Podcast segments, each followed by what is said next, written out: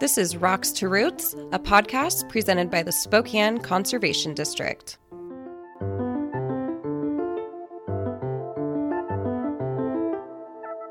This podcast series is intended to share education and resources related to land management, conservation practices, and celebrate some of the great stewards of our land here in our region.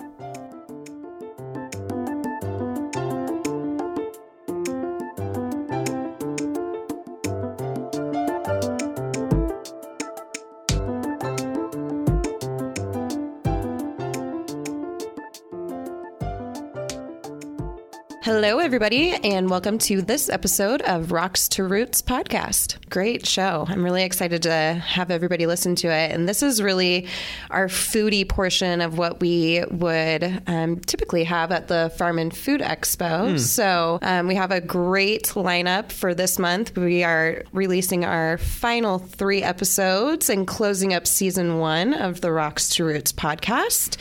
And then we'll be back next year to rock and roll again. Yeah, I'm excited. This was so. Today we had on Brian Estes. Did I say his last name right? Estes. Estes. Thank you. I think you. it's Estes. Estes. That's that's what it is. Uh, with LINC Foods and. Yeah, it was. Um, I mean, I learned a lot about LINC Foods. We he jam packed full of information about that. But the biggest thing I took away was their LINC box, and it's twenty six dollars for a box of locally grown produce, and then you can add on stuff like cheese, proteins, mm-hmm. and and I, I was just like, I have to go sign up for that today. Well, and I can tell you that I went to the grocery store twice last week, and each time I spent at least $25. Mm. So to yeah. have all of my groceries just there in one and it's cheaper, it's it's just a no-brainer. Mm. And then just all of the other things that LINC is involved in with the school programs and wholesale market, restaurants. I mean, they're doing a really great thing for our local food economy. So, um, this is a great episode. I'm really excited for our listeners to uh, take a listen to it. Let's go ahead and Brian Estes with LINC Foods. Thanks for listening to this episode of Rocks to Roots. Today we have the pleasure of talking with Brian Estes of LINC Foods. He is the partnership director there. So thank you for being here, Brian. Thanks. Great to be here. Thanks. We are really excited to have you. We've had um, a couple of guests on our season so far that have just talked about LINC Foods and the incredible amount of work that you guys do for our local food um, economy. So I'm just ready to dive in and learn even more. So, can you tell us about LINC Foods and just kind of its emergence into our community? Yeah, of course. So, LINC stands for Local Inland Northwest Cooperative and we're a farmer and worker owned cooperative based here in Spokane that was founded in 2014 initially with the very focused purpose of helping our region's small farms connect to larger wholesale customers, but who where we have a broader mission on the whole of looking at where there are market opportunities for producers that are based here in the inland northwest that they wouldn't otherwise be able to access directly and creating enterprises that connect those growers to um, to those markets. So, like I said, the initial enterprise was born out of a conversation primarily with Gonzaga University, and then also some discussions that were happening with several of the uh, public school districts in town, where they said. We see all the great work that's being done at farmers markets. We see local farms being featured on the menus of farm to table restaurants we would really like to know our local inland Northwest farmers as well. But we serve 20,000 meals a day, or we've got, you know, all this uh, formal loading dock procedure or food safety requirements that we recognize that we need some sort of middle person to be able to connect us to all the great uh, food that's being grown grown here in the region while maintaining the identity of the farmer behind those products. So, a group of growers and food entrepreneurs put their heads together and said, well, if those folks are looking to buy a whole bunch of food, but they're saying they need a middle person, why don't we be our own middleman so we can make sure that we're maintaining the value of that effort for the farm, that we're keeping it really local, keeping it really connected, so that was what launched LINC as a as a cooperative effort to again create a new uh, market opportunity for producers that are based here in the region that they wouldn't any one grower might really struggle to access by themselves. And so like the co-founders are farmers themselves. Yeah, So yeah, that's really so- important. and that's um, even the folks who were involved early on, um, Joel Williamson and Beth Robinette in particular. I think they were approaching the opportunity of LINC as much fr- from kind of a entrepreneurial mindset as from their their own agricultural backgrounds, but they both come from agricultural families. Joel's family um, ran a, a florist uh, enterprise on kind of the backside of South Hill for decades, and Beth and her family operate Lazy R Ranch out, out of Cheney the rest of the kind of the initial cohort were all the, the growers who were saying, you know, we hear the dining services at Gonzaga really want to buy my tomatoes. I'm willing to be part of that kind of initial brain trust to figure out what is the model and what is the business that we need to build so my farm enterprise can realize those those connections. Yeah. So that's quite a task to be given. I mean, given that you just said 20,000 meals with Gonzaga University. And so, how many employees work at LINC Foods right now? Yeah. So we are. There are nine, actually, I think ten of us now. Oh, wow. Uh, yeah, and that number has grown by a you know a person or two each year over the last few years. Um, I started with LINC. I'll have been at LINC for four years in January, so January 2017, and I was the like the second real like external hire. There were the three employees that had kind of helped found the company and were providing that staffing capacity from the get go.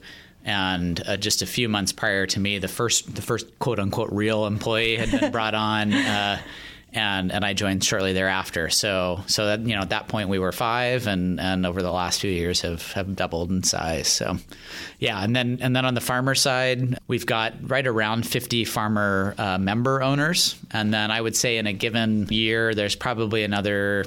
15 to 20 growers who aren't aren't formal owners of the co-op but who do some sort of kind of seasonal business with us or where there's a specific opportunity that we move their product. So so in a given year, we're going to work with yeah 50 to 70 growers, and, and the majority of whom um, have an ownership stake in the co-op, similar to that employee cohort.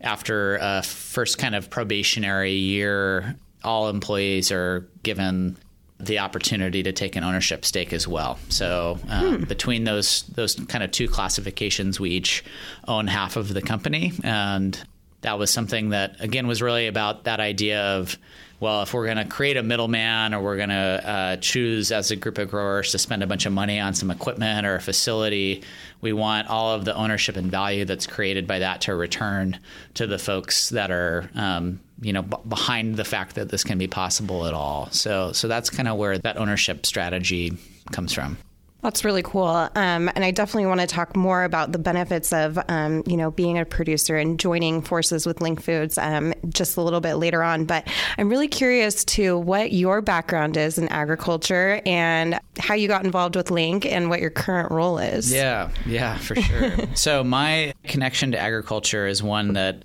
took me some time to really understand and appreciate, but my family on my mom's side has been in Washington state since the mid 1880s and homesteaded and farmed in the Walla Walla Valley. Um, and if you, if you know Walla Walla, uh, my family's farmed just about it's got to be about 15 miles uh, west of, of Walla Walla proper, um, so out out in the valley um, during that time period, and so that was something that I grew up spending a lot of time on my grandparents' place, and uh, they grew wheat and peas and garbanzos and all of that up. Uh, they actually farmed on leased property up above town in the Blue Mountains. So if you you know go out to the Okay. Palouse and think about driving a combine on those hillsides, if you take them and you tip them a little bit further straight up and down, that was uh, that was what my my grandpa uh, farmed on when I was little. Uh, I just did that a couple weeks ago, and it was kind of scary. Uh-huh. To admit, I was like, "Whoa, what are we doing here?"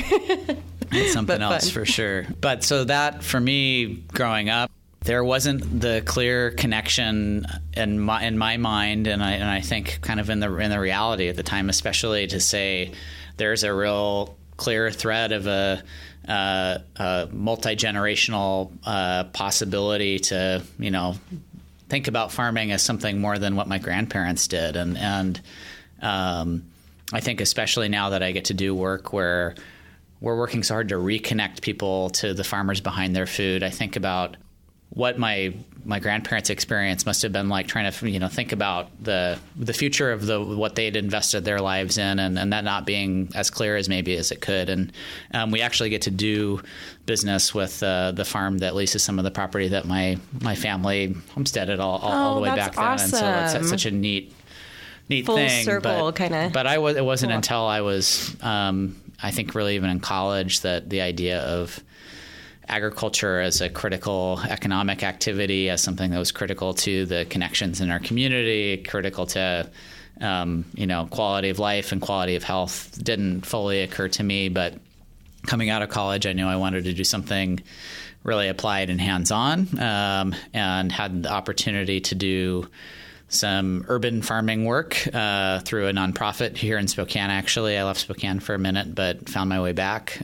In my mid 20s, ran a, a, small farm enterprise. Kind of in the years preceding when LINC uh, was getting started, where that farm to table scene was sort of starting to take off. So I grew specialty produce, primarily greens and herbs and those sorts of things for sale to restaurants. So I was familiar with both the opportunities and the challenges facing growers who are wanting to do that, connecting to customers in the inland northwest, and recognizing there were some things where folks were really well positioned, but then all these other places, food's being served that there wasn't that obvious connection or, or way to get your foot in the door if you're saying, you know, I want to grow food right on the edge of urban Spokane where there is all this magnificent farmland, but maybe it's at a scale where you've kind of got to be small to make it work. That plugging into those larger institutional customers wasn't something that I could have done on my own. So left Spokane, or more or less left Spokane for a couple years while my wife was doing her graduate work over on the west side, and and came back and was looking for a new opportunity. And LINC was.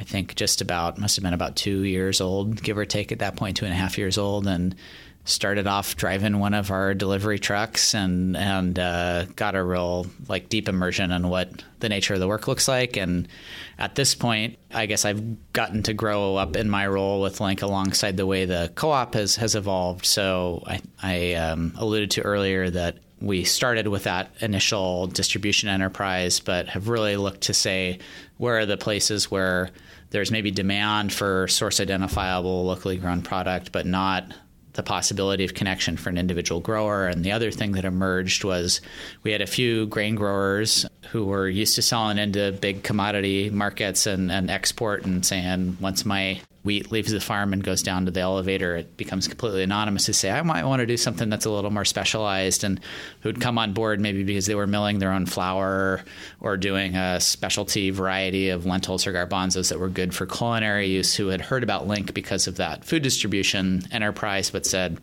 you know, I've got some acreage here. If I if I'm going to make this a meaningful uh, shift, I really need to move move some some grain. And so we looked around and said, where in the region are there similar values and interests and opportunity akin to what's driving that kind of farm to table reality for produce and dairy and, and animal protein, but where grain would be the, the agricultural input and looked at our regions really just remarkably robust brewing and distilling industries who are so committed to quality, innovation, unique in- ingredients, uh, connection to their communities, uh, an emphasis on storytelling, and said, looked at that and saw that barley is something that is a you know besides the water in beer or spirits, it, it is the uh, the ingredient by volume, and the conventional supply chain is completely anonymous and really set up over decades and decades to be as predictable and, and almost boring as possible. And we said maybe we could turn that upside down as we see what how much brewers care about hops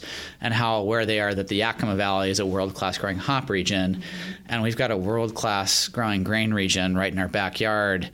What if we turn that equation on its head a little bit? And the, and the barrier for a grain grower saying, well, I want to sell my barley to a brewer is that it has to be malted. It has to go through the process and the transformation that functionally makes it ready for uh, fermentation to happen. Where a raw grain, you could eventually ferment it, but uh, the malting process converts all of the sugars uh, such that they're ready for a brewer or distiller to work with to, to, to make alcohol. So LINC decided that it wanted to support its grain growers uh, with something like that in mind and saw a really good enterprise opportunity to support the co op on the whole and recognized that that equipment is very expensive that's needed for the malting process and the skill set is very specialized. So we said, well, here's another thing we could do on behalf of our member growers that would open up that new market. So so we've been malting for a little over four years now, um, and we do all that at our warehouse out here in Spokane Valley. And um, I, about halfway through my, my time at LINC, have, have, shifted over to, to focus primarily on that. And I do all of our account management and partnerships there. So work with all of our brewer and distiller customers, do a lot of work with our grain growers as we're exploring what how a different variety of barley maybe tastes different from a, from the other variety or what folks are, are used to working with and what sort of opportunities that may present to, to do something really unique with the, the agricultural product that's behind your beer or your, your glass of whiskey. That's very cool. Well, I know that we are definitely beer lovers in this region for sure, and it's because of the great product that we can produce here.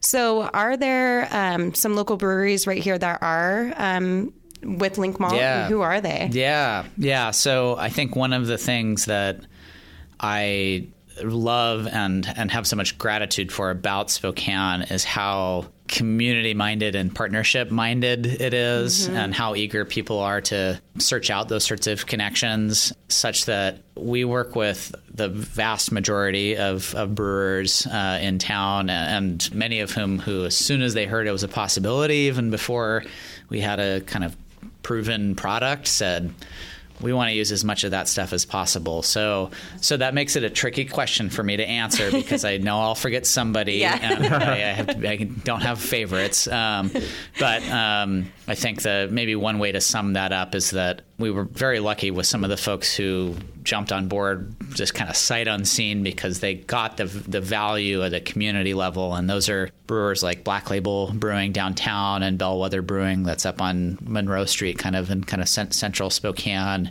And they just yeah got on board with us right away, and then you know kind of one after the other, we've had these opportunities to partner with brewers, and and it's been really neat to see over the last couple of years how it feels like we're at a place now where if you're a new brewery opening up in town, one of the things you have to consider is like, oh well, we've got to got to make a beer with with LINC Malt because that's part of how people operate around here. So. Mm-hmm.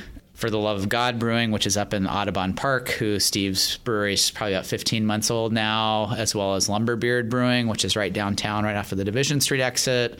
And then out here in the valley, uh, Chris and Jason at Yaya Brewing, who's right off of Pines. All three of them were of the first handful of beers that any of those guys produced had had LINC malted in and we're, we're making one of their kind of flagship or featured beers mm-hmm. with our malt. So it's really cool to see how our development and progression is kind of mirrored and followed along with um, all that's happening in, in craft beer in town right now. But again, I think that we're we know how lucky we are with how supportive the brewing community on the whole is here. I, you know, we've there are I think there's like 80 or so craft craft malt houses is what our kind of segment of the industry gets referred to as around the country, and we get together for our annual conferences and all of that. And the number of times I've had somebody who's kind of tracked what we do pull, me aside and be like, "How do you get all of your local brewers to?"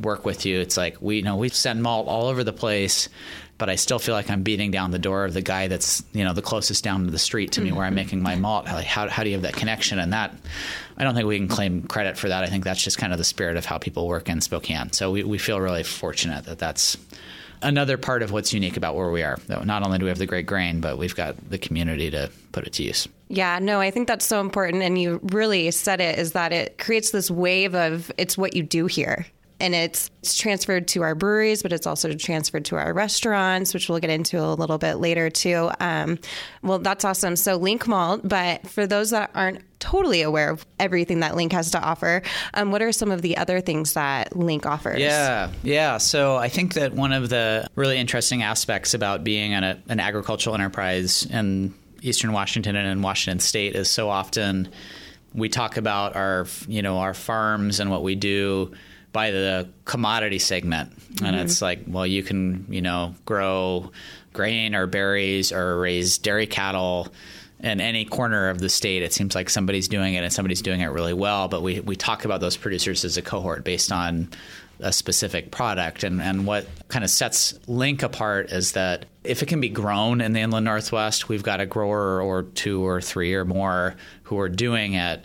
The unifying characteristic is that it's a group of farmers, and, and, and there's a variability in the size and scale of the, the operation too. Mm-hmm. The, the unifying attribute is that folks say, I want to be able to sell as much of my product to folks here in my community in the region, and I want to make sure that I'm um, doing it in a way where folks have the connection to, you know, me and my family and my, you know, the folks that work on my farm. Mm-hmm. So we do all sorts of different specialty produce and stuff that's fresh in all seasons. So we offer fruits and vegetables 12 months of the year, you know, starting with the greens and radishes and strawberries of the spring into the, you know, high harvest cucumbers and tomatoes and eggplant and all of that. Moving into now we're starting to see, you know, our early uh, storage crops, our winter squash, um, but then carrying all, all the way through the winter where we've got a really, really great variety of both storage crops, but then also um, one of the fun kind of it's not not a new vegetable by any any means, but um, but new to the region, but where there's a cohort of growers that are putting a lot of effort into it is a, a radicchio, which mm. is an, hmm. Itali- oh. an Italian. Many of them kind of look like um, like a colorful romaine lettuce or like a like a one, if you can picture like a head lettuce that's got both like green and red to it they kind of look like okay. that but they've got a bitter character to them, and you can eat them fresh in like a like a, a spring salad mix, or they can be grilled.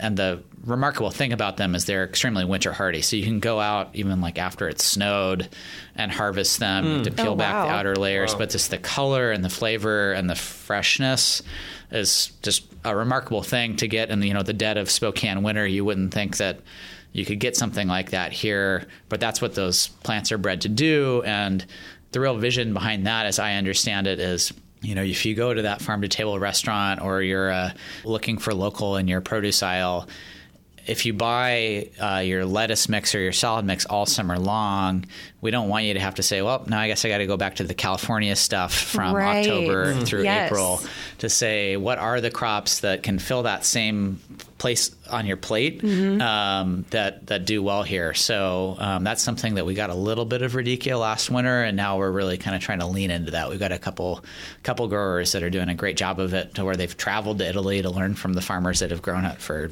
you know generations or whatever. So offering that full spectrum of produce, but then the full gamut of animal protein beef pork chicken. Uh, we've got a, a, fisher who's goes up to alaska for salmon but that's based up in sandpoint so they bring their catch all back here and have oh, it frozen awesome. over the winter.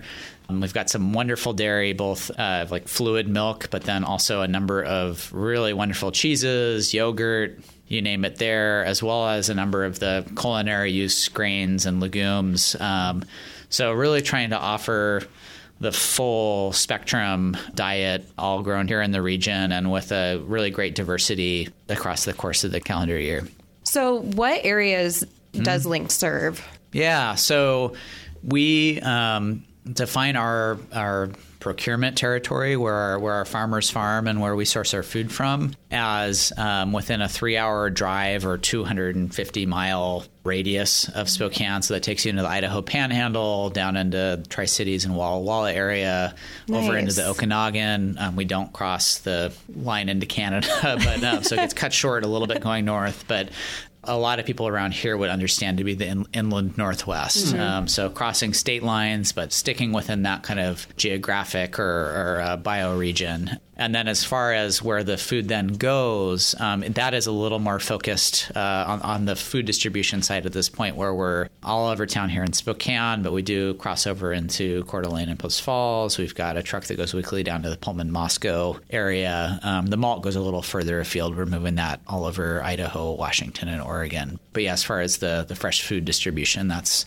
really kind of the greater Spokane area and down under the Palouse. That's awesome. And so you know that you touched on it a little bit and i really loved that point that you made is that like yeah sometimes consumers in the winter are just like eh, okay now i'm going to go get that california lettuce and rather than eating through the season so What else really makes LINC different from buying from your local grocery yeah, store? Yeah, for sure. And I think the um, defining characteristic about what we do is that it's all being produced here in the region. Mm-hmm. And even though there may be a step or two between whether if you're working, and I'm sure we'll talk here in a bit about our LINC box and kind of direct to consumer mm-hmm. programs, whether you're getting it directly from LINC or you're going to the restaurant or to the university dining center or whatever, that the identity of that grower and, and as much of their story and why they're farming in the first place is maintained through that and that that mm-hmm. transparency is really important to us and that while we maintain this you know bounty of different items when we run out of that radicchio or when we run out of uh, you know summer berries that's it you know so we'll, we'll come back to those next year we'll bring in the next crop but that we're not going to chase all around the globe the thing so we can say you're always going to be able to get this item. Mm-hmm. Um, but we're using the power and number of our growers to provide that that that bounty at the same time. Um, I think the other thing is is that you know a big goal of ours is to not be distinct from the grocery store because we want LINC products to be easy to find in the grocery store. And we're super fortunate to have that community mindedness here in town and where there are just so many awesome small independently and locally run enterprises as well as uh, Spokane based uh, retailers, whether it's the Huckleberries and Rosauers uh, grocery stores.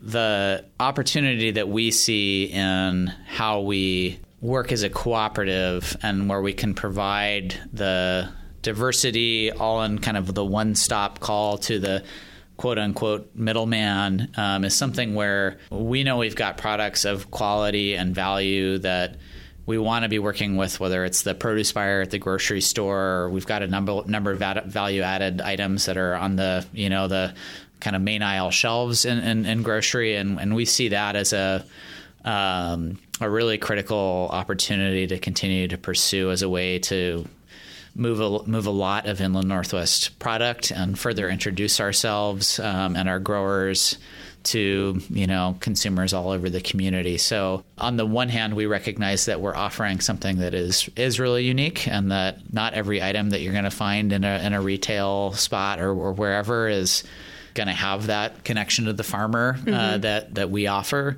But we want to make that the norm, and we want to be part part of that process, and, and be working with those sorts of partners to make that more the more the reality. Yeah, that connection, get to know your farmer, get to know your food is tremendously important um, just for health, nutrition, for the economy, I mean, across the board. So, what are some of the standards or qualifications that you have for producers that want to give you and LINC Foods their product? You bet. You bet. So, two of the core aspects of what LINC expects of its of its growers are one that just really clear integrity and identifiability of you're growing here in the region, you're the one producing it.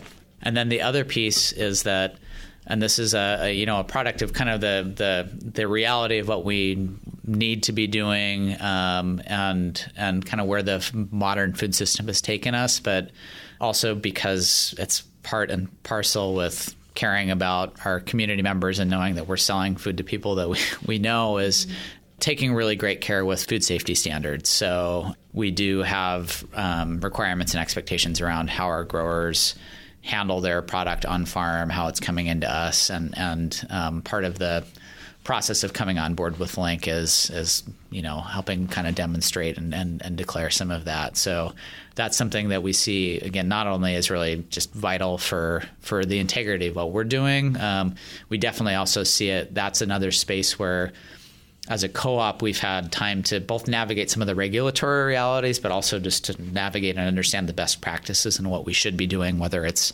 required or not um, that we can help train up and convey those things to farms that are either super small and so have never been asked to to worry about that or because they're a young or a new farmer that are trying to get their bearings just like say how do I efficiently grow this how do I safely and healthfully grow it? So, so those are kind of the two core across the board parameters. And then the other thing that's pretty unique uh, and something that I, even after being around for a few years is definitely a growing and evolving process is that by crop category, we actually have, um, we refer to them as guilds, but like committees of producers that say, here are the parameters that if we're raising vegetables or we're raising livestock or we're raising grain, that we as uh, producers uh, recognize as the sorts of growing practices that we want to be able to be uniform, that we see as either good for the animals, good for the soil, et cetera, and where we can say, kind of with one voice within that product category, that you know that if you're buying from any of the growers who offer that crop at LINC, this is what you can expect as far as what's happening on farm or not happening on farm. Um, and a big part of that has been and there was a lot of effort put into this in the kind of the early days as far as building I think building the confidence and trust of the grower cohort that we weren't going to again like middleman them into saying, "Oh, well, you have to do it this way." Is to say, "You're the experts. We know that you care. That's why you're involved in this in the first place. Let's sit down, put our heads together, and identify those standards that are responsible, reasonable, et cetera." So that varies by kind of crop category. That's great. And obviously here at the Spokane Conservation District, um, a big thing for us is soil health. And I know that a lot of your producers are very soil focused about their st- soil stewardship too, which is awesome. And so, how important is soil health yeah. and how important is it to the our food quality? Yeah, for sure. um, I mean, I think one of the kind of most foundational things for me about this work is that we're in it for the long haul and we're in it because we see so many layers of value that are deeper and ultimately responsible for the economic health of the cooperative or any of our individual farms or any of the customers that we work with and that if we're not being responsible to this landscape that we inhabit uh, and the soil being a, a very uh, central part of that, then we're just not we're not being successful and we're not going to be successful over the long haul. And I think that one of the challenges and tension of um, being in a, a, a as difficult a space as agriculture and anybody running an enterprise is is recognizing the the balancing act that is doing that well. I think that we see ourselves as a group of growers and and as a as a the co-op as an enterprise in and of itself as being in a position to help push on that tension and mm-hmm. um, to work you know ultimately in relationship with our customers and the end consumers of the products to say if we choose to mutually invest in uh, mm-hmm. uh, soil stewardship practices and, and environmental stewardship more broadly we'll see the returns and the, the long-term viability of what we're doing and and and in our ability to to caretake um, the landscape. Uh, mm-hmm. Uh, but but we've got to really lean into and push on, on, that. And you know, I think in the case of our vegetable growers, uh, like I was saying, we kind of by crop category have worked with our growers to define what sort of standards there are. And, and in the case of our producers, folks aren't required to have organic certification, but they're required to have practices that are would effectively be certifiable, um, and we do have a, quite a number of, of, certified folks. But but across the board, that's the case, and I think that that decision is a reflection of both what was possible, kind of in the food system landscape, where there was a real drive and interest in that. Um, there are a lot of growers who are well positioned to do that, and then there's a lot of reasons to be pushing on that, especially with your fresh foods and and, mm-hmm, and, right. and your produce and all of that. Um, I think that looking at what the realities and uh, you know with my my malt hat on and thinking about um, working in a system of dryland grain production there's a lot of really interesting and and I think diverse uh, work being done around soil stewardship um, and a lot of new stuff that's coming down the pike that I'm quite enthusiastic about. But also where there's that conversation to me feels maybe not newer, but where there's a lot of room to be pushing and having that dialogue and looking at something like just as foundational as being able to reincorporate barley as a rotation into dryland cropping systems uh, where it's barley's slowly kind of been dying as a viable commodity in eastern Washington over the last 20 years or so. That that simple act is a act of stewardship, and that I think that a number of different directions that we can and should be pursuing that because the malt house is offering um, we're trying to pay growers a pretty premium value for, for what they would get compared to a uh, especially a commodity feed barley, mm-hmm. um, but even a commodity malting barley price.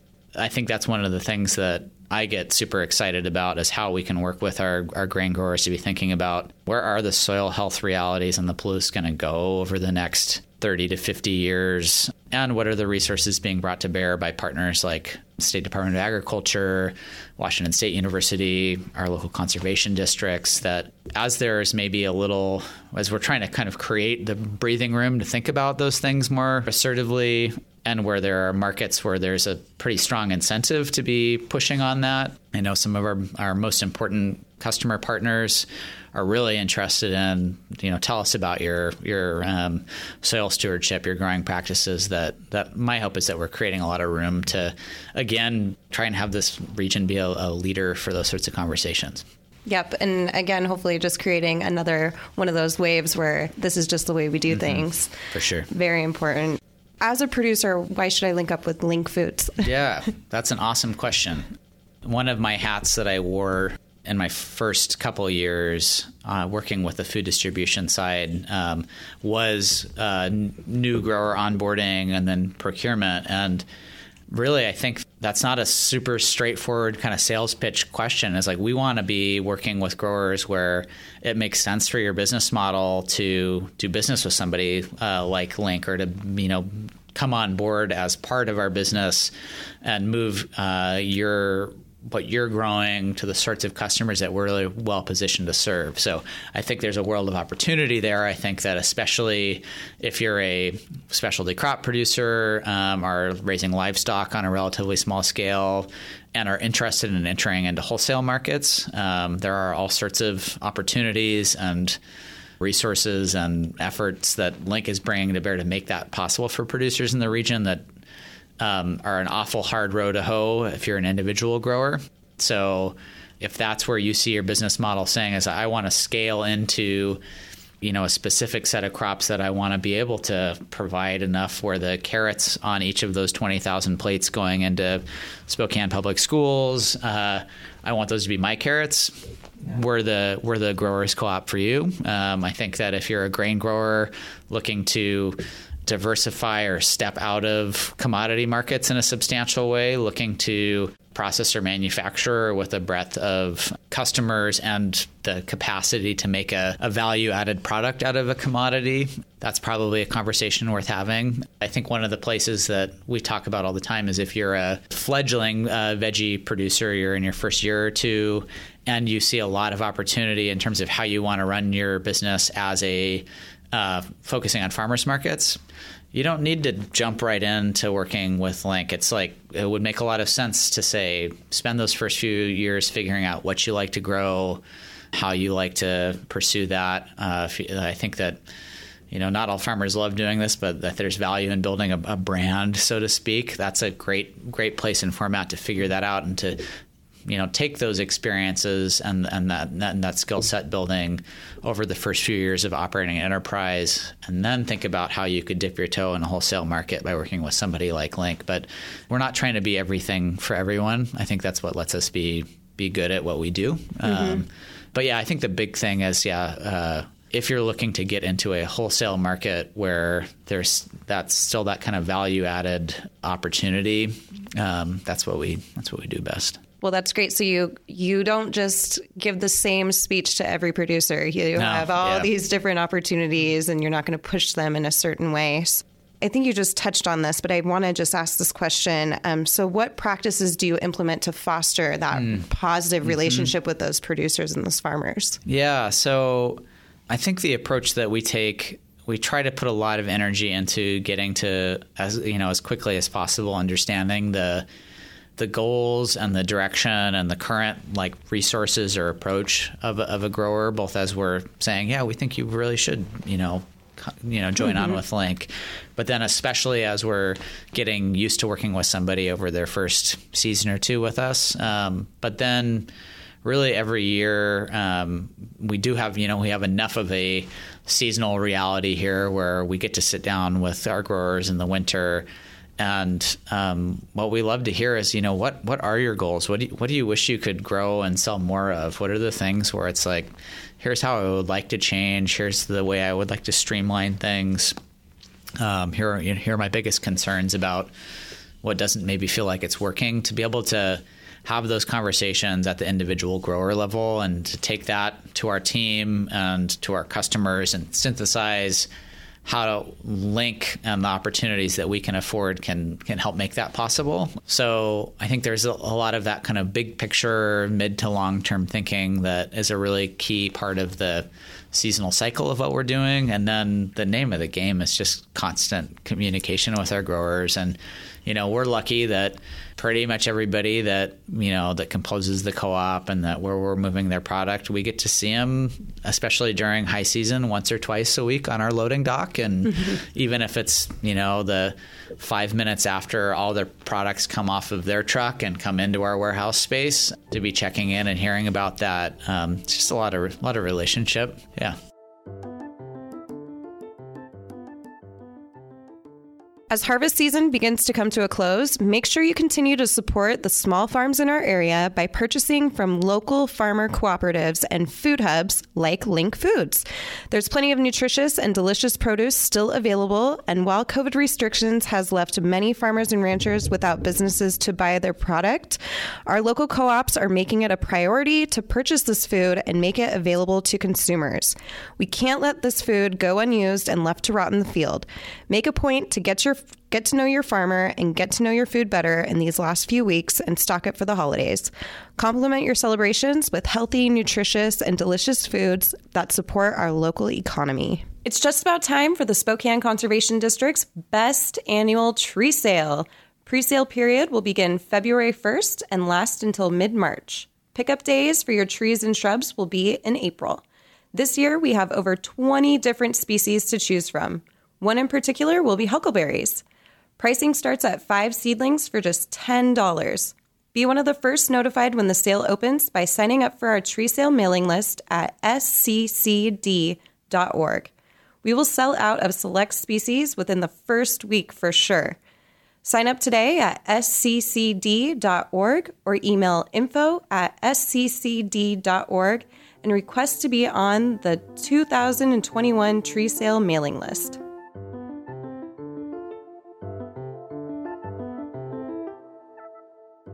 So, what is, um, I'm going to switch gears a little Mm-hmm. bit, but so what is the relationship um, the co op has with the local restaurants here in our Yeah, area? yeah, for sure. So we over the last few years have, I think, been able to mm, have a pretty diverse like set of uh, kind of like subset of mar- of market segments, including a bunch of different components of the hospitality industry. So your individually owned restaurants, a couple of the kind of larger outfits. We've done a, um, uh, a lot with uh, Northern Quest Casino, and they're kind of the you know multi. Uh, they've got several like restaurants and programs all kind of under one roof.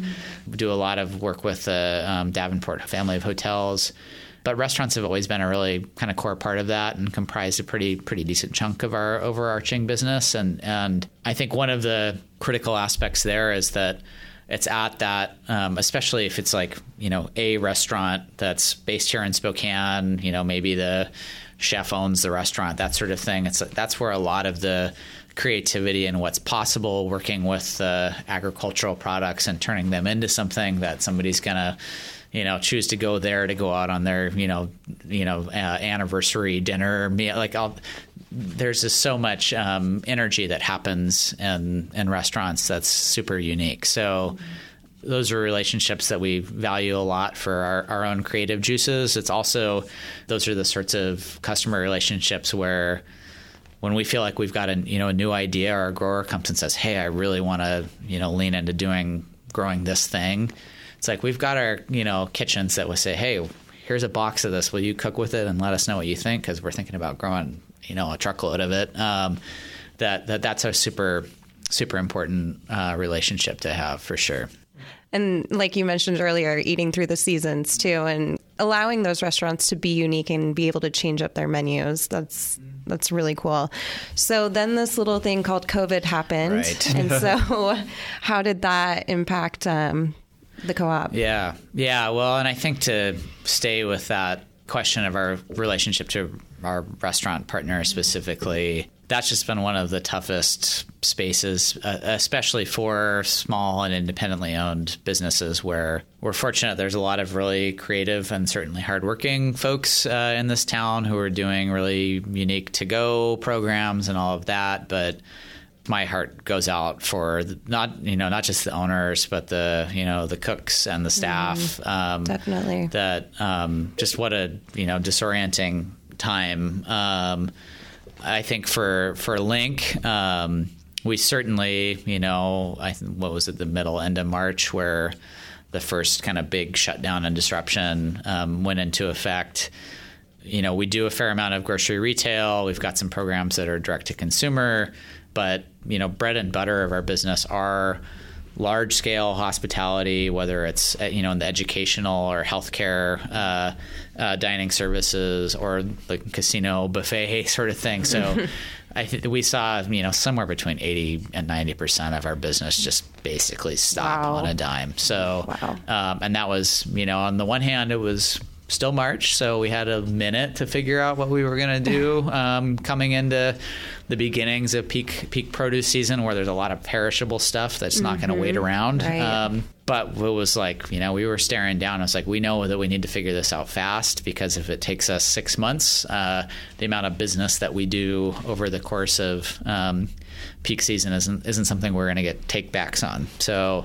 Um, again, I think one of the um, most uh, uh, uh, emotionally challenging parts of um, that transition for us has just been knowing how disrupted the folks that we've you know worked in partnership with over the years like how upside down all of that is. And then worrying about whether we we're going to be able to figure out how to keep the you know the wheels uh, turning for the co-op and that team of people that the co-op employs directly, and then um, for all of our farmers who have made really big risks um, over the last few years to you know transition towards these direct markets where there's a in normal times a world of opportunity, but also where it's specialized enough that there's not you know the super obvious kind of backup backup plan. So it's been a wild. Uh, wild few months, but Yeah. But you guys um, got innovative. And so I want to talk about your direct to consumer programs and including your online marketplace. So, can you tell us um, about the LINCbox subscription for consumers and also the online marketplace? For sure. Yeah. Yeah. So, kind of to like go back in time or zoom out a little bit, we always have, since the early days, operated a, a direct to consumer subscription program that for folks who've done a like a single farm CSA community supported agriculture box where you sign up at the start of the year and you get your weekly mix of veggies or whatever goodies um, or folks who are you know familiar with some of the online kind of subscription like ready made meal programs um, have always offered something akin to that where folks can get a weekly mix of produce and, and other items dairy bread um, animal protein etc that will come into town on our on our truck and you can meet us once a week and we've got your box ready for you and that's our LINC box program. Um, so we always done that enough to have a sense that it was possible and how to make that sort of thing happen. So we recognized pretty quickly that probably one of the big things that we were going to need to lean on for the duration of um, all the disruption from COVID was that direct to consumer angle. In part because of the timing and just kind of the immediacy of, of where we were at. We were geared up to launch the LINCbox season the first week of June. So the question was, well, what are we going to do for the next eight weeks while we're really ready to hit go on that full program as it's structured? And um, we're lucky that we've got uh, for our wholesale customers in normal times we've got a online ordering platform that serves as where all of our inventory is held and you can log on and see everything that's available. You can put your orders through and that that spits out for our team you know who's getting what each week. And we basically you know got on the phone with all of our growers and said all right we're going to make this available to individual consumers. We're going to do a similar model to meet our truck in town once a week, um, but we need you to not be selling 40 pound cases of potatoes. We might need to maybe think about doing two pound bags or five pound bags so we can split it up. Mm-hmm. So basically, worked very quickly to tailor the product offering format, but all the same stuff that we had been offering to our wholesale customers, but that would be suited for a for an individual household. So we turned that around from saying, okay, this is we're going to give this a try to the first delivery in like ten days. Oh wow! Um, and it's hard to say. I'm glad that folks, you know, weren't in a wasn't a great time to be thinking about going to the grocery store or anything like that. I wish that stuff had stayed normal, but it worked out to be something where we felt we were able to offer a really critical resource at a time where folks were trying to figure out how to as safely as possible access what they needed uh, to to feed their families, and mm-hmm. where folks were thinking about how they could be doing you know their part to help take care of their community and the local economy, and mm-hmm. and we, like I said, we knew just enough about how that whole direct to consumer thing worked that we were able to do it some somewhat seam, seamlessly. I think some of my colleagues would give me a hard time for saying saying that. maybe a bit more of a rodeo than than something that was seamless. But we've continued to offer that online marketplace ever since, in conjunction with that LINCbox season la- launching in June. So at this point, folks across uh, Spokane have the op- option to sign up for that weekly or every other week installment of a mix of it's usually six to eight different items of produce with add-ons like i said like animal protein bread etc or and it's really and or. You, we've got folks that do both then go on and shop for um, the more individual items to say, well, it's like I know I'm going to get uh, you know a couple pounds of apples, but my family flies through apples, so I'm also going to go on the online marketplace and get another two pounds or four pounds, or to say, alongside my box of produce, I want to order a gallon of milk. Um, mm-hmm. So nice. so those are both programs that are active. Um, the all the information around signups and, and getting to see what's offered is all available through our website, which is lincfoods.com. Um, and we're just getting ready to launch uh, here after Thanksgiving our winter LINC box season, which the frequency of the bo- boxes, it's not a weekly thing. Um, and the box contents, you get more of those kind of storage items where you're going to get a like a bag of carrots that'll last you for you know for two to four weeks, and that will keep during that time because it's less of this hyper perishable stuff. So getting ready to kick that off, and the marketplace will continue. And I think at this point, regardless of where the broader reality is, we'll be able to be offering um, LINCbox year round now, where we used to just awesome. run that kind of during peak peak season. So we're super super excited about that. Oh, that's great. What's like the cost of entry for like a basic LINCbox? The base share is $27 and that's something that you can sign up for on a weekly basis um, or an every other week that's going to get you a pretty significant volume of, of fresh fruits and vegetables. I think that um, uh, the this is anecdotal, but I think it's pretty accurate. The like number one cancellation uh, reason that we get when we do is it's more it's too much stuff. I can't can't get through all of it. so. Um, so we feel pretty pretty good about the the value that we're able to um, to provide. And again, just like with our wholesale customers, all that stuff is coming from a specific farm. There's the, uh, you know, the weekly contents are available on the website, so you can see exactly who grew those carrots or grew those pears. Um, uh, but yeah, so you can do during the the normal season. It's yeah, every week or every other week.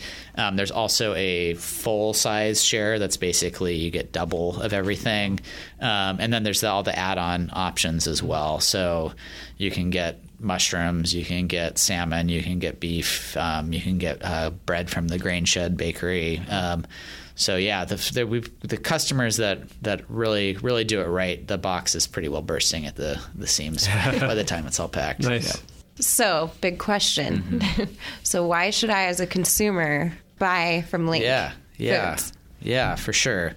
Well, I think that there's in choosing to sign up for a LINC box the opportunity to support not just your local farmer, but your local agricultural economy where um, over the course of a LINCbox season, there are literally dozens of different farms that you're going to be able to um, invest your food dollar in. Mm-hmm. And um, what you're going to get in exchange for that is I, hands down the best quality um, food, uh, and like especially the produce. But then also, I mean, shoot the um, the quality of the animal protein, the quality of that bread from the grain shed, mm-hmm. the free range eggs. Um, you're just you're just not going to find um, better better product, and to be able to get it in that format where it's like, all right, here are my groceries for the week. That that opportunity to be able to have it be that kind of just convenient and locked in is something that I know it makes it easier for me to do my grocery shopping during a busy week. yeah, yeah. So I think I think those are kind of the two big things, and that you know right now it's just two values of being able to support your local economy, local farms, and to be able to feed yourself and your family well and to, to enjoy what you're eating like i know that's what's mo- motivational to me so being able to just share that and to offer that something directly um, is is really neat for us to be getting to do as a as a co-op right now Mm-hmm. That's amazing. The better question is why wouldn't anybody do this? And I'm question, I'm asking myself why I have never done this. I this sounds it sounds like a no-brainer. Yeah. well, we've, uh, we've, just uh, in the last couple of weeks launched the winter box signups, um, but then also um, here in the next couple of weeks, kind of going into Thanksgiving, mm-hmm. we've got our uh, I think first ever uh, Eat Local First holiday campaign. Oh, so like um, we're really going to be. we see you know going into the holidays, people are looking for um, those special you know special things, and uh, yes. and uh, I think now more than ever, being able to have some really good comfort food is certainly on my mind. Um, so we really want to be able to celebrate um, the local bounty and, and focus on that as a way to introduce people to what LINCs growers are are uh, offering and um, uh, my wonderful colleague Michelle, who uh, spearheads all the direct to consumer stuff, wanted to make sure that you knew that we will have pasture raised turkey. We're gonna have uh, locally grown sweet potatoes, wow. which is not an easy thing to oh, find. Wow. They're grown up in Okanogan County. Eight different varieties of mashing potatoes and I think there's going to be some social media around like the great mashing potato. I love it. Comparison to figure out what's the greatest uh, mashed potato as well as pie pumpkins and all mm. sorts of uh, all sorts of goodies. So um, so excited excited to help our community celebrate in a crazy time by bringing the best of the best from our our growers. Yes, absolutely. That's exactly why we wanted to do this. Um, this month's episode of this foodie because what better way to celebrate the holidays than with locally sourced, nutritious, delicious food from our backyards, literally. For sure. And then also just making sure that all that food gets on the tables of the consumers and then it, that it's supporting the farmers. So, for sure. Awesome. I also want to ask you what is, and I know that we talked about Gonzaga a little bit earlier in the episode, but what is the relationship with the co op and our local schools? Yeah, yeah, for sure. If I'd really done my homework, um, I would have looked to see what the big pallet of produce was that was going to West Valley School District today. Oh, but awesome. as I was scrambling across the loading dock doing going to do something really important. I'm sure we've got outbound trucks uh, on Tuesday mornings, and, and, there was a big pallet of I think it was a couple different types of fruit that were going out uh, to, to, again to West Valley School District. But but we're lucky that um, the school districts across Spokane County, big and small, there was a real big push probably you know in the last five to seven years to implement farm to school programs and. Mm-hmm the state both at the like public OSPI, the public schools entity, but then also with a ton of support from the State Department of Agriculture, encouraging Taste Washington Day and Taste Washington Month that happens at the outset of the school year, but then also to provide technical support to to school districts looking to kind of get back into scratch cooking or like minimally processed cooking, looking to forge those sorts of direct uh, relationships as a way to get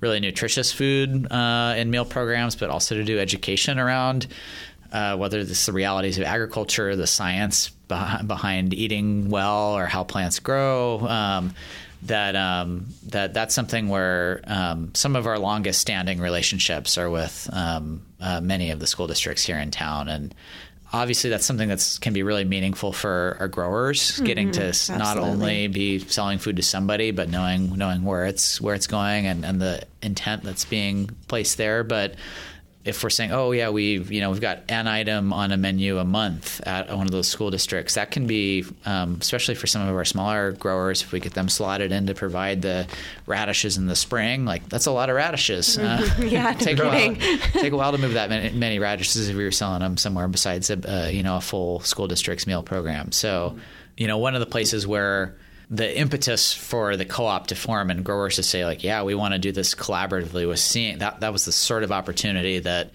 wasn't going to happen easily um, without that sort of coordination.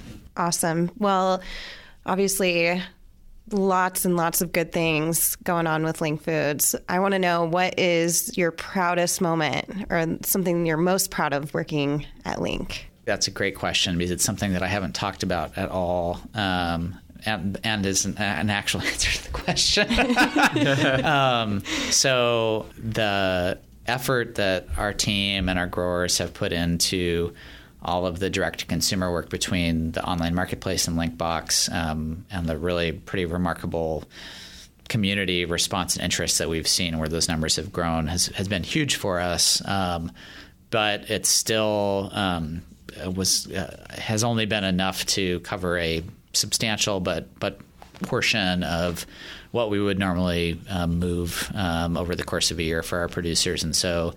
Um, again, thinking back to earlier this spring, going into the summer, there was still like a pretty big hole. Even when with our, we said like we've got a goal to grow this component of what we do in a big way, but what are we going to do with all this other stuff? And um, one of the core aspects of um, the kind of agricultural focus as of the CARES Act that was passed at the federal level in Congress um, was a program called the Farmers and Families Food Box, um, which I expect you probably talked with Lisette about a fair amount. Yes. Um, The Farmers Market Association. Um, and when that came out, the request from USDA was we know there's all this product that could go un- unsold and consequently you know rot in the fields, uh, that sort of thing, and we know that with the number of folks who are suddenly out of work, that the demands on emergency food uh, uh, system partners, food banks, et cetera, is going to increase. And at the same time, folks aren't going to those sorts of nonprofits to volunteer their time, where they're usually, you know, quite reliant on repackaging Right, yeah. food um, that's coming in by the semi truckload to say, how are we going to respond to this need? And the recognition by Congress and by USDA was that maybe two problems could help kind of solve one another. So, so the ask was for food um, enterprises to put in bids um, to be preparing pre-prepared boxes and then work with nonprofits in their communities to get those out where they needed to go. So we uh, put in a bid, and you know, to be totally transparent, we were worried that we were too small and not adequately positioned for something that that big, um, as what it felt like, because it was like billions of dollars that they'd allocated. Um, but we did it anyways, and, and, and what we basically said is we we know the LINCbox program, and we know what it means to put together a great mix of product that'd be appealing for a family and fit you know fit fit your needs for a mm-hmm. week or two of produce. We know how to put that together efficiently. Why don't we just do something equivalent to that? So that was the bid we put together, and we were awarded a contract and got to work with fantastic partners at Northwest Harvest, which is one of the big food banks that's based here in Spokane, as well as Catholic Charities, and then um, the Council on Aging, which serves as kind of the food bank distributor for all of Whitman County to be sending them boxes weekly. And that was a wild change for us because all of a sudden we were doing all of this repackaging in our warehouse where normally we receive stuff in wholesale format and it goes right back out the door. So our team had to think through all of the logistical particulars of how to do that in a way that we could provide stuff that was high quality and on time and that worked um, economically for us. And to be able to do that um, over the course of from basically from mid May through mid September and then transition as that program has we're, we're no longer part of that program but working with partners at the county and the state level to continue offering boxes across eastern washington to do something where we're helping keep the co-op intact. Um, we're making sure that stuff that growers already had in the ground, or you know whether it was seeds or you know fruit trees, uh, uh, uh, when when um, you know things came to a halt in in March, uh, but then especially to be um, helping take care of our neighbors and our community members. Um, as difficult as all of this has been, that's been just deeply rewarding, and it's something that I've been in, you know, working in local food system stuff for for long enough now. And one of the things that often gets talked about is the resiliency of local food and and being connected to your farm. And as much as I believe all of that, it's one of those things that it's like always felt like a bit of like, oh, is that just a talking point? You know, mm-hmm. it's like, what about the efficiency of scale and globalizing everything and, and all of that? right. And um, it has been very interesting to see how effective we were able to be in that role, where even some of the other contractors that were selected elsewhere in the country, I think, um, who were larger in size and you know, on paper maybe had more resources have struggled to be as successful. Um, but then other aspects of the food system that have, um, in one way or the other, kind of ground to a halt. Um, to to have that means tested. Um, I hope that there are, are, lots of lessons that we can learn from that, and how we can, um, even when we come out on the side of this, there are going to be other challenges that we all face in the future, and that um, if we can take those lessons of resiliency. Yeah, I think that it really is um, finding these beautiful outcomes that come out of really ugly situations. And when we got to sit down and talk with Lisette, it was just incredible the amount of work and the amount of collaboration and the relationships that were built during this time. And do you know how many boxes um, approximately you guys were able to? Yeah, let me think if I can do that. I should know that off the top of my head, but um, put you on the spot. Sorry. Yeah, well, we were doing between 300 and 800 a week. Oh wow! Um, which really, for the way our physical footprint is structured, was kind of the optimum weekly pace. Um, felt good to get that right. We were worried whether we were not trying to do enough or that we were going to try and do it and you know the roof was going to blow off the building because there just wasn't enough room. Um, and now with the new work we're doing some of it directly in partnership with the farmers market association we're contributing roughly half of the product that are going into their boxes and they're doing a thousand boxes a week. And then we've got another 400 or so, as well as then some other product that is going more in kind of bulk farm format to some of our nonprofit partners a week that'll run through the end of December. So, so it's been yeah really neat to keep that keep that going. I would say one of the you know really satisfying pieces of that that I think comes from being community connected. And again, this is maybe contrast to some of the larger partners who you might think are like, oh, these are the folks that should be responding to this sort of um, program and and this sort of need, but where it's like it's not super clear that everything was super like planned out and it's been a little chaotic. And I especially feel for the nonprofits trying to navigate are we getting these boxes or are we getting more boxes than we need is that being locally based we can get on the phone with the food bank director and say well, would you like 80 a week or 100 a week or 120 a week? And they can say, if you give me 120, it's going to be too much. If I have 80, I know I'm going to have a few folks that come through that we might run out.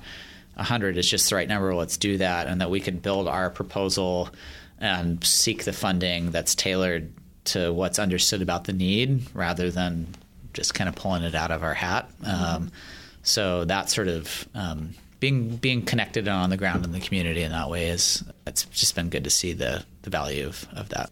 Well, great work. I mean, we Thanks. applaud you and um, everything that you guys are doing. And I know that we've just talked about a ton of wonderful things, but to just kind of sum it up, so why is LINC so important for the future of our local food economy? Well, I mean, I think that we're trying to be a useful part of a conversation around how to not only keep our community connected to the landscape and to who farms and how we're farming, we're trying to deepen that connection. And I think that some of that is just seizing the opportunity that's already there. I think some of it is trying to get better at all of that, whether it's how we feed ourselves, how we farm, who gets to be involved in farming. I say we're part of that. I think one of the critical pieces of how we approach it is as a cooperative and where we want our farmers to not just be where the food comes from, but to be partners at the table and working together and deciding what that needs to look like, and that we're engaging our customers and our, end consumers along the way, and that knowing that. Um, the long-term viability of food and agriculture and folks feeding themselves well in the community is going to take that sort of conversation. I think that our choosing to approach it that way will help other conversations happen in a similar fashion. So it doesn't just have to all be about you know what is LINC doing, but that we're um, we're learning about how to care for our food system and one another by doing it in that sort of really direct way. I love it. And so, how can consumers, producers, anybody and everybody get in touch with LINC and purchase produce? Yeah, yeah. So, um, the super tangible opportunity for somebody who's thinking about where their groceries are going to come from mm-hmm. uh, this week is to go to lincfoods.com, Google LINC Foods Spokane, and check out LINCbox, our online marketplace. Um, you can have your first round of groceries ordered in pretty short order, but also um, you know, I think that our small local restaurants, of who we work with, dozens and dozens of folks, like that are trying to keep their lights on, you know, order takeout, get your uh, dinner delivered home, ask for product from LINC or just from local farms, whatever grocery store you go to. Mm-hmm. Similarly, so, you know, go get to go beer from your favorite local brewer, ask if they've got beers that are made with LINC malt those are all folks that need a lot of support right now as well, and that are thinking on their feet and thinking very creatively to be able to offer product in cans and, and, and all that sort of thing where they didn't have to 10 months ago. And I think that whenever the time is is right, um, we're in the community and we want, you know, getting the opportunity to interact with folks, whether it's they're picking up their LINC box or because we're, you know, visiting our growers at a farmer's market. Um, we're all right here in, in Spokane. So Awesome. Well, we'll make sure and um, all of your websites and social media and everything on our Rocks to Roots podcast Facebook page and Instagram page as well. Thank you so much. This has been a wonderful conversation and I learned a ton. And I can't wait for the holidays to get those fresh sweet potatoes yeah. and mashed potatoes and the, the turkey eat, and eat local first holiday campaign. That's uh, for those of you who are like uh, the serious Instagrammers, we've got a solid social media presence. The sweet potatoes will be featured, I'm sure. So awesome. yeah, just, just at, at, LINC Foods on Instagram, and you can uh, see all of the hottest new veggies coming on market. So cool. Well, Brian, um, so I like to do um, what we what I call the Spitfire round at the end All of our interviews, just so our listeners can get to know you a little bit better. Are you down? I'm. I am so down. okay. okay. So, burning question: dogs or cats? Oh, both, but dogs. Um, I uh, I have a wonderful dog named Dean who's like an old man trapped in a dog's oh. body. He's got big bushy blonde eyebrows and is kind of he's not a grump, but he's an old soul. So but he uh, he keeps our cat biscuit in line. Um, so I love honey dogs. biscuit. Yeah. She's a sweetheart so too. Cute. um, what's a food that you cannot live without? Oh man so much, so many foods. you know, this has to be a tricky question for you. See so was, many. I I ran out of time, but my plan before coming over here was I was going to stop and get a burger roy, uh, burger royale stromboli. Oh my gosh, I've never had one of those, it's, and I drive by it every day. Yeah, it's um, yeah, it's not. You'd have a hard time making a stromboli from anything that came in your link box, but um, if you're looking for a hot, greasy sandwich on a, on a on a semi-cold, dreary uh, November day. It's it's pretty awesome. I've heard that they're just amazing. Really so, um, let's see, Netflix or YouTube? Ah, uh, Netflix. Yeah, I. Uh, YouTube's just too much of a mindless rabbit hole, and yeah, I would agree. yeah, you can get lost. I just. I was just listening to a podcast called Rabbit Hole, and it's all uh, about yeah. the rabbit hole of mm-hmm. YouTube and how it. Yeah. Well, there you go. If you could have any superpower, what would it be and why? Oh, I'd be down with time travel. Oh mm-hmm. yeah, we haven't heard that one yet. I'm not. I didn't have never even really considered that being a superpower. but if it if it is, I I think I might change mine from flying to to time travel. There you go. I know. You just think of the like typical ones like yeah. flying, invisibility, yada yada. If you could live anywhere in the world, where would you live and why? Man, I'm pretty Eastern Washington partisan, so that's um, anywhere besides here. Is that does it have to be besides here?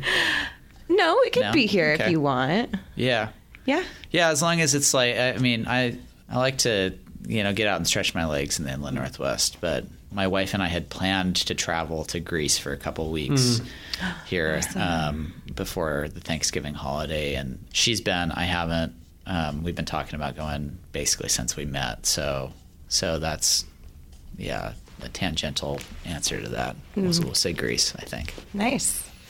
That's on my bucket list too. It's Greece Mm-hmm. for sure.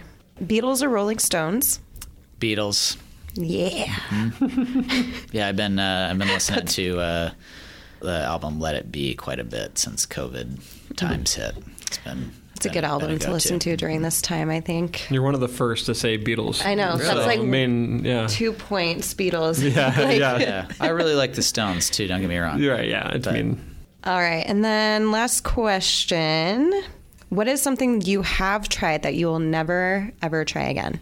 It can be a food, it can be an experience. That's hard. I'll never try again. You might have stumped me. I'm pretty. Uh, that's the personality spectrum. It's like being open, openness to experience. There's some. I'm very far on that side of the spectrum. So Have you ever skydived? I haven't. I would. Yeah, I would. I'm not. I'm not a big fan of heights. I think having, not, you know, if you're not standing on the edge of something and you're just looking down, however many thousands of feet, I don't. it's not high on my list of things to do, but but I wouldn't not do it. Yeah. Okay, well, I feel like we can't end on that one. So, Yeah. what's your favorite movie? Uh, bad. Next. Skip. Next one. Okay. Um, what's your favorite day of the week? Oh, that's a great question. I'm going to say Wednesday or Friday. Oh, Um, Wednesdays tend, from like a work perspective, tend to feel like I get a pretty good, pretty good flow on Wednesdays, and Fridays just the end of end of the week. And I work in the malting barley industry, so usually I can go have a beer at three o'clock and still be on the on the clock, and heck yeah. just fine. Yeah, yeah. Where's your favorite place to grab a beer? Oh, see, lately? that's another. Can, can Yeah. I? Um, if- where can I? Where, where can I be on the map and have there be a place that I can? I can answer that. anywhere LINC Malt is Yeah. being used. Distributed. Honestly, honestly, right right now, especially, it's actually in in the malt house at the end of the week. Oh, there you Um, go. We've got a great small small but mighty team uh, on the malt side, and um, usually by the end of the day on Friday, we can raid the the LINC Malt beer fridge in the office and have a have a have a brew. So nice. Love it. Thank you so much for being here, Brian. We had a great time chatting with you today. And again, we will link all of um, the resources to LINC Foods and LINC Malt on our social media pages and our website, rockstoroot.org. Thanks for listening, everybody. Rocks to Roots is sponsored by the Office of Farmland Preservation. Office of Farmland Preservation is a program within the Washington State Conservation Commission that works to address the rapid loss of working farm and forest lands in our state. Together, the Washington State Conservation Commission and conservation districts provide voluntary, incentive based programs that empower private landowners to implement conservation on their property.